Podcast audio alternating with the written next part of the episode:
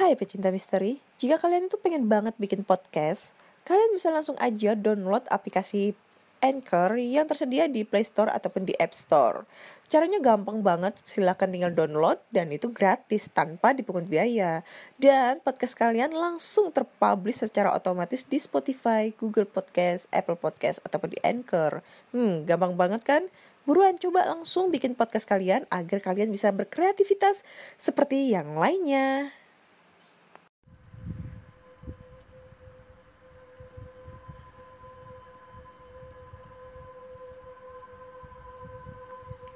Halo semua, jumpa lagi dengan aku Ana di podcast kisah horor. Yes, gue bisa ngomong horor sekarang. Eh kan sekarang jadinya. Aduh, sekarang jadinya sekalang. Cade, aduh, malu banget gue. Hmm. Oke, ternyata sekarang itu tanggal tiga puluh dan hari Kamis. Aku kemarin itu salah info. Salah info, bukan gue yang salah info. Mata gue yang meleng, gak ngeliat tanggalan. Jadi kemarin tuh ternyata hari Rabu. Bu, bu, Rabu. Ini ceritanya horor apa ngelawak sih? Jadi kemarin tuh ternyata hari Rabu dan sekarang itu hari Kamis. Jadinya aku salah. Aku kira tuh tanggal dua puluh sembilan kemarin tuh hari Kamis gitu loh. Jadi sep- ya sesuai dengan jadwal podcast seperti biasanya ya. Jadi aku bakal nge- nge-share uh, nge-share apanya? Update update podcast terbaru itu setiap hari Selasa, Kamis, dan Sabtu. Berhubung kemarin aku udah update uh, hari Rabu dan berusaha untuk menstabilkan updateannya, jadinya hari Kamis ini aku bakal membacakan lagi email berhantu kiriman dari teman-teman semua. Seperti itu.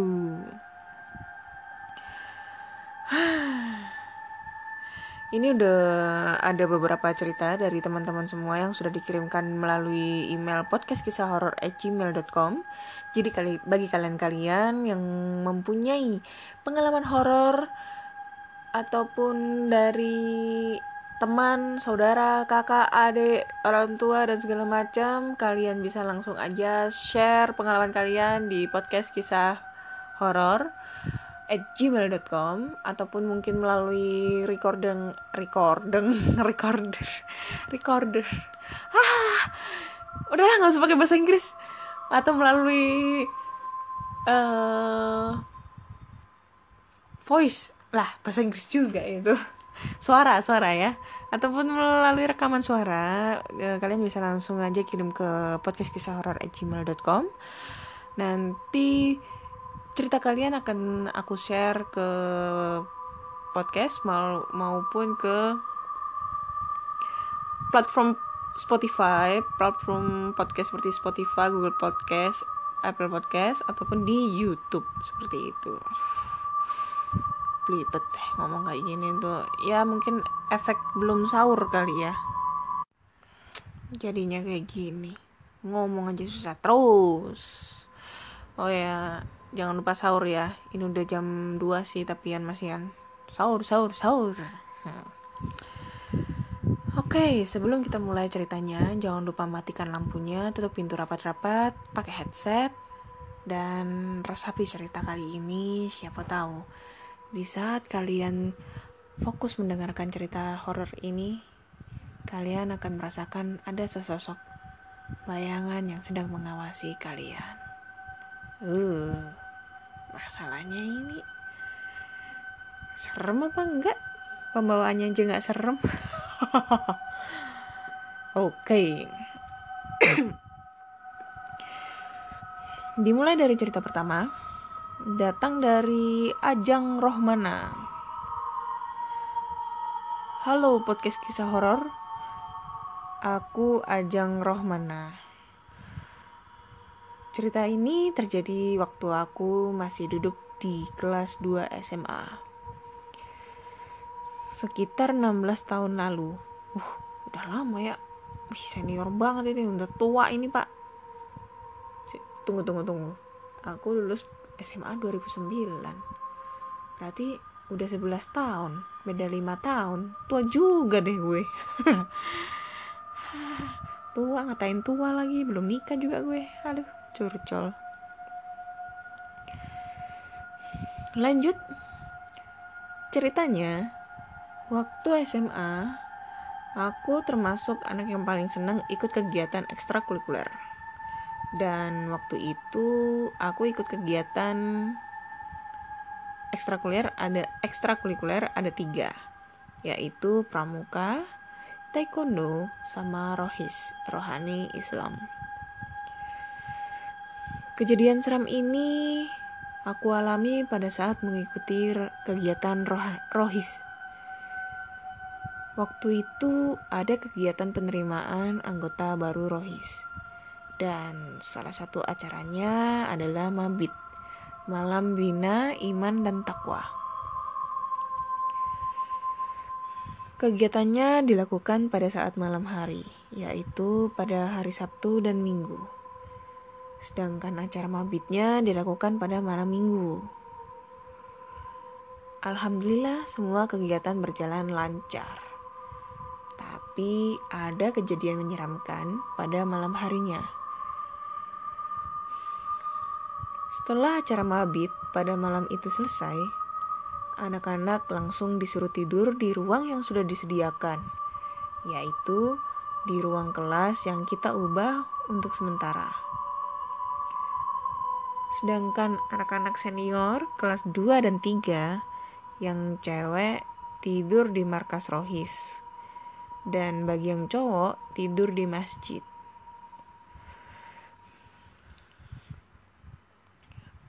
Entah mengapa ketika waktu menunjukkan pukul satu pagi, aku tiba-tiba aja terbangun karena ingin buang air besar. Ya udah, aku bangun.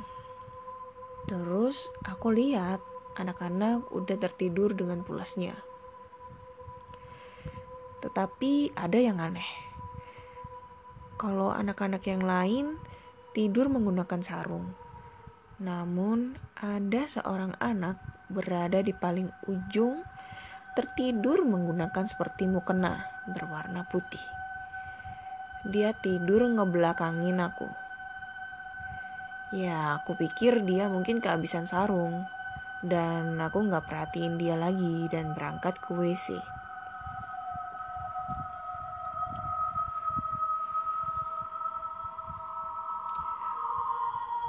Keesokan harinya, aku tanya anak-anak, kalian lihat gak di mana anak yang semalam tidurnya pakai mukena? Kalau aku gak salah, waktu itu anak cowok kelas dua dan tiga semuanya ada lima belas orang termasuk aku. Tetapi aku hitung waktu malam ada enam belas orang termasuk aku. Dan mereka bilang gak ada anak yang pakai mukena buat tidur.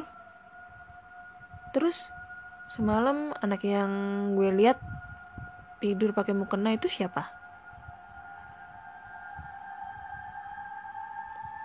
Gak ada seorang yang menjawab.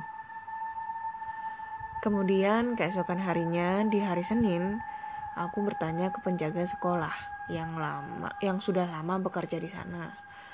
Aku pun menceritakan kejadian dan apa yang aku lihat semalam. Dan dia pun menjawab, mungkin jin penunggu masjid dan dia mungkin tertarik dengan kegiatan yang sedang dilakukan.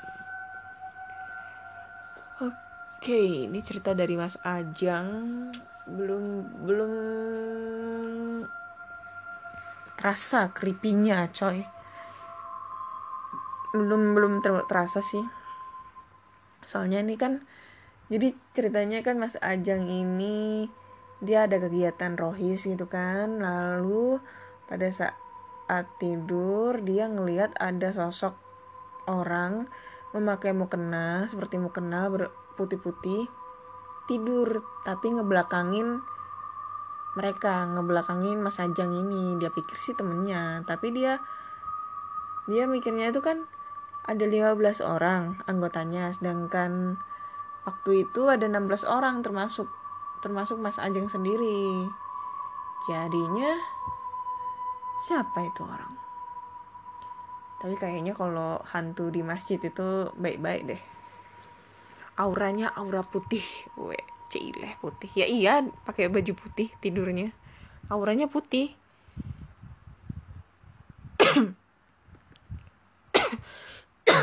Alah, intermezzo. Oke, ini cerita dari Mas Ajang. Belum ya, belum terasa horornya, belum terasa seremnya di mana. Oke, lanjut lagi cerita kedua. Langsung aja. Hai Kak Ana, nama aku Melisa, asalku dari Kalimantan. Aku ingin sedikit share tentang pengalamanku saat pertama kali mengalami spiritual dengan makhluk halus. Kejadian itu dimulai saat aku duduk di bangku S M K. Aku tinggal di sebuah asrama yang konon menurut berita yang beredar bahwa asrama yang aku tempati sangat angker. Jarak antara sekolah dan asrama memang berdekatan. Hanya keluar gerbang asrama sudah berada di lingkungan sekolah. Fasilitas yang diberikan pun juga lengkap, seperti ibadah, perpustakaan, lapangan basket, lapangan bola, ruang komputer, ruang lab, kantin, dan fasilitas-fasilitas sekolah lainnya. Lah, ya iyalah tong. Namanya sekolah kan juga fasilitasnya kayak gitu juga di mana-mana. Gelo nih orang. Oke, lanjut. Aku masih ingat akan hal hari itu malam Selasa. Entah apa yang membuat aku terbangun di tengah malam. Ketika membuka mata, namun, aku merasakan ada hal yang aneh dan seluruh badanku terasa kaku.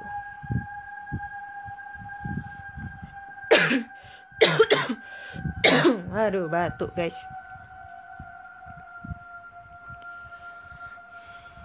Aku hanya bisa melihat ke atas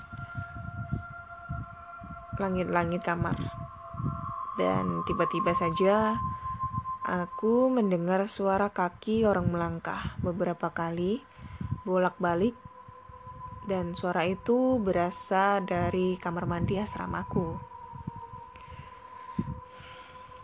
Suara kaki itu seperti menggunakan sepatu hak tinggi, dan lama-lama suara itu semakin jelas terdengar.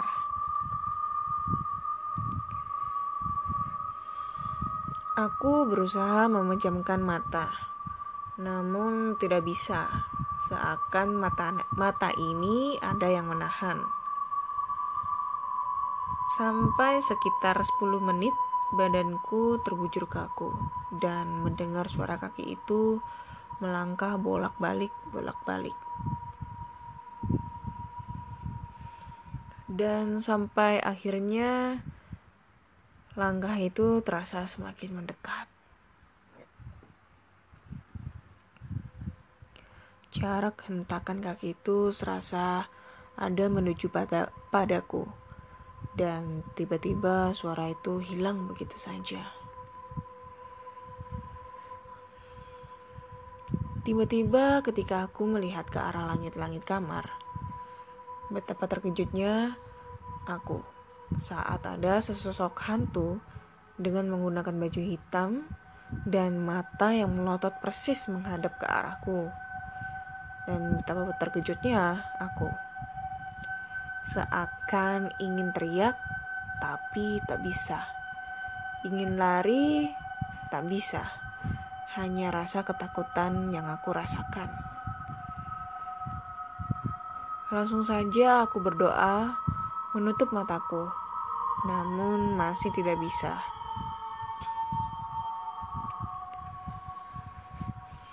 Kemudian dia tiba-tiba berada di samping luar kelambu tempat tidurku.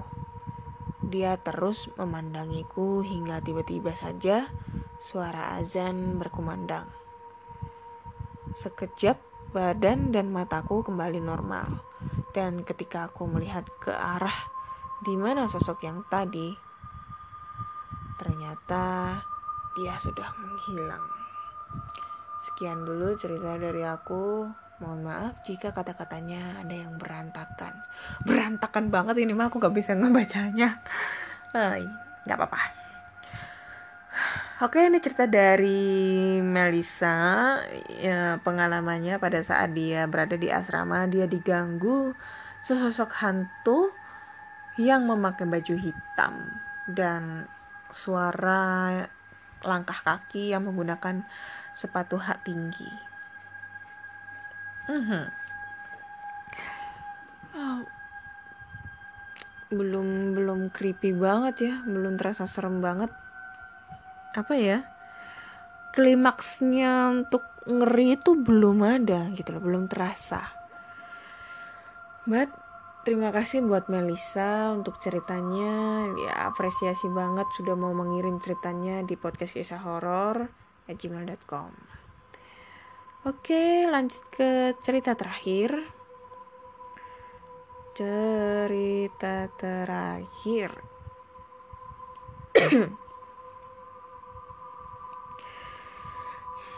Cerita terakhir dari... Gak ada namanya ini siapa. Dan ini emailnya xxxx gitu deh, at gmail dot com. Oke. Okay. Oh, ini namanya Nia, tapi nama samaran. Langsung aja ya. Kisah nyata yang terjadi di daerah Bandung.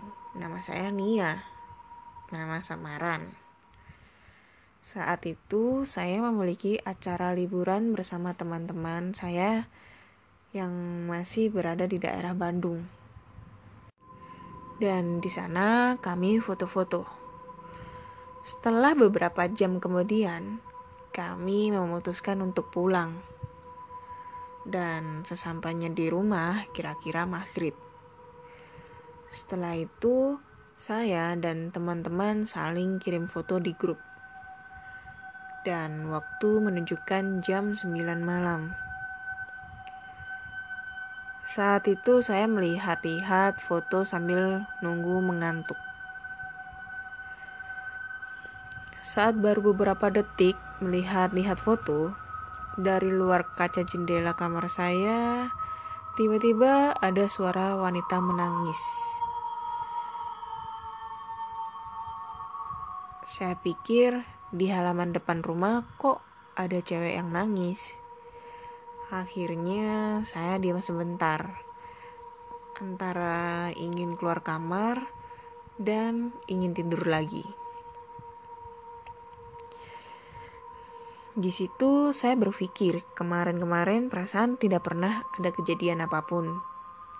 Jangan-jangan ada yang ngikutin dari tempat wisata yang tadi siang saya dan teman-teman datangi. Dan saat itu saya langsung loncat dari tempat tidur menuju ke kamar orang tua saya, dan di kamar sedang ada adik saya dan mama saya. Dia loncat, bro. Dia loncat dari kamarnya dia ke lan- ke ke kamar orang tuanya. Gila itu. Seberapa jauh loncatan lo bisa ngeloncat dari kamar lo ke ke kamar orang tuamu gitu loh. Lo cuma cuma bilang. Jadi waktu itu aku berasa ingin, ya aku lari aja lah ke kamarnya orang tuaku. Nah, ini masih masuk akal. Ini loncat, guys. Ampun. Bercanda. Bercanda ya mania ya.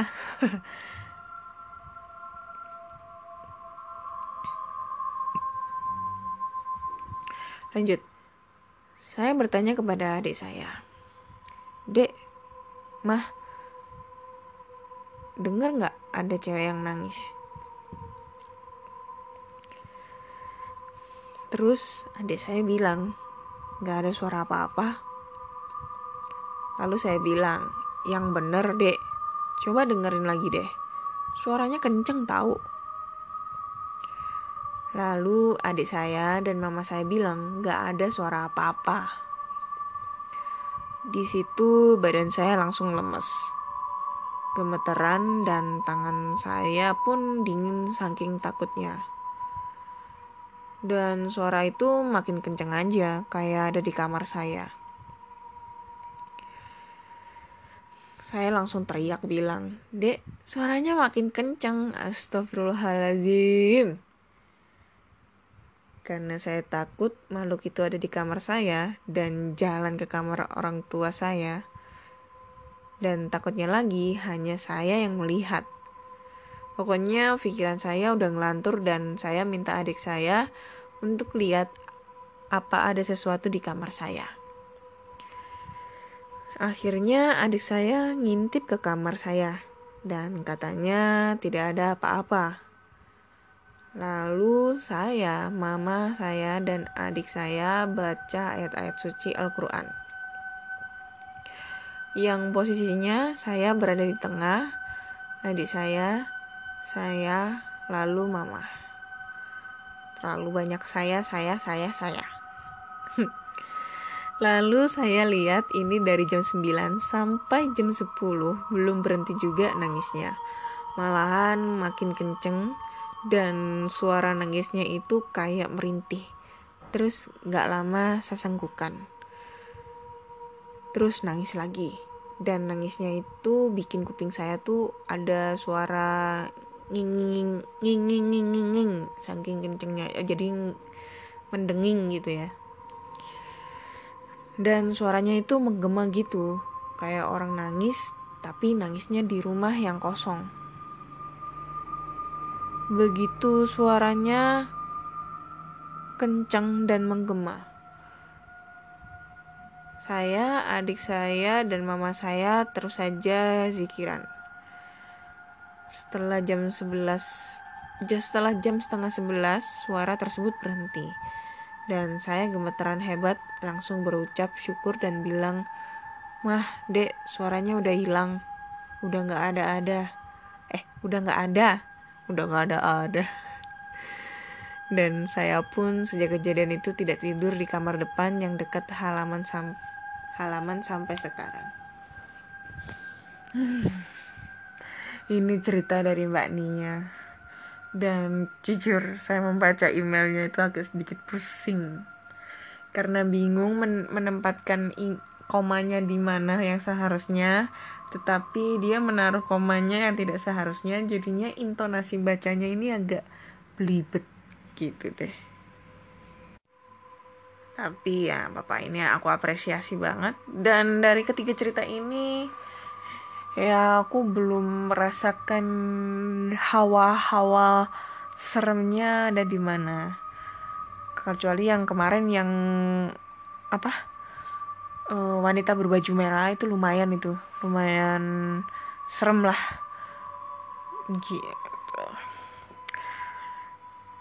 Jadi cukup sekian dulu cerita kali ini, uh, ngebacain email berhantu dari teman-teman semua. So, jika kalian punya pengalaman uh, tentang horor, kisah nyata yang pernah dialami oleh kalian, Uh, adiknya, kakaknya, ibunya, bapaknya, teman-temannya, saudara-saudaranya, kalian bisa kirim uh, ceritanya ke podcast kisah horor at gmail dot com ataupun kirim berupa so, uh, rekaman ke podcast kisah horor at gmail dot com atau bisa langsung kirim ke D M Instagram podcastkisahhoror ataupun Instagram Ana Olive. Dan jika kalian penasaran dengan YouTube aku, di YouTube juga uh, aku adalah seorang explorer, apa ya, ghoster ya, ghoster, weh ghoster coy, ghoster, ghoster cewek.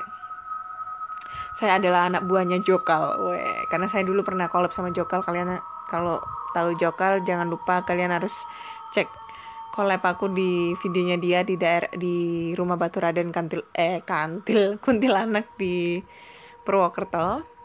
Dan di situ juga di YouTube aku, aku juga menyelipkan podcast-podcast aku. Jadi ceritanya beda antara yang di Spotify maupun di YouTube.